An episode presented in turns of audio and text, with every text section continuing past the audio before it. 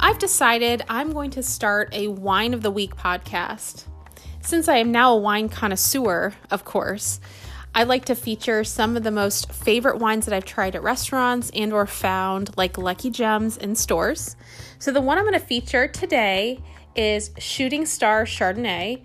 I can't even say enough things about it. One glass of this Chardonnay is almost equivalent to two mixed drinks like vodka soda or rum and coke, or even two glasses of any other red wine. It's pretty much unbelievable.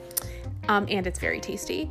So, this particular wet wine has citrus and melon characteristics, and the thing the bartender shared with us was that it's fermented in a stainless steel tank. So, I'm not sure if that's what creates kind of the intensity of the wine. But either way, it's become one of my favorites, and apparently, you cannot purchase this wine in any ABC, liquor store, Total Wine, Amazon. I don't know where the heck you can find this wine, but this week, and pretty much every week, this is one of my top favorites.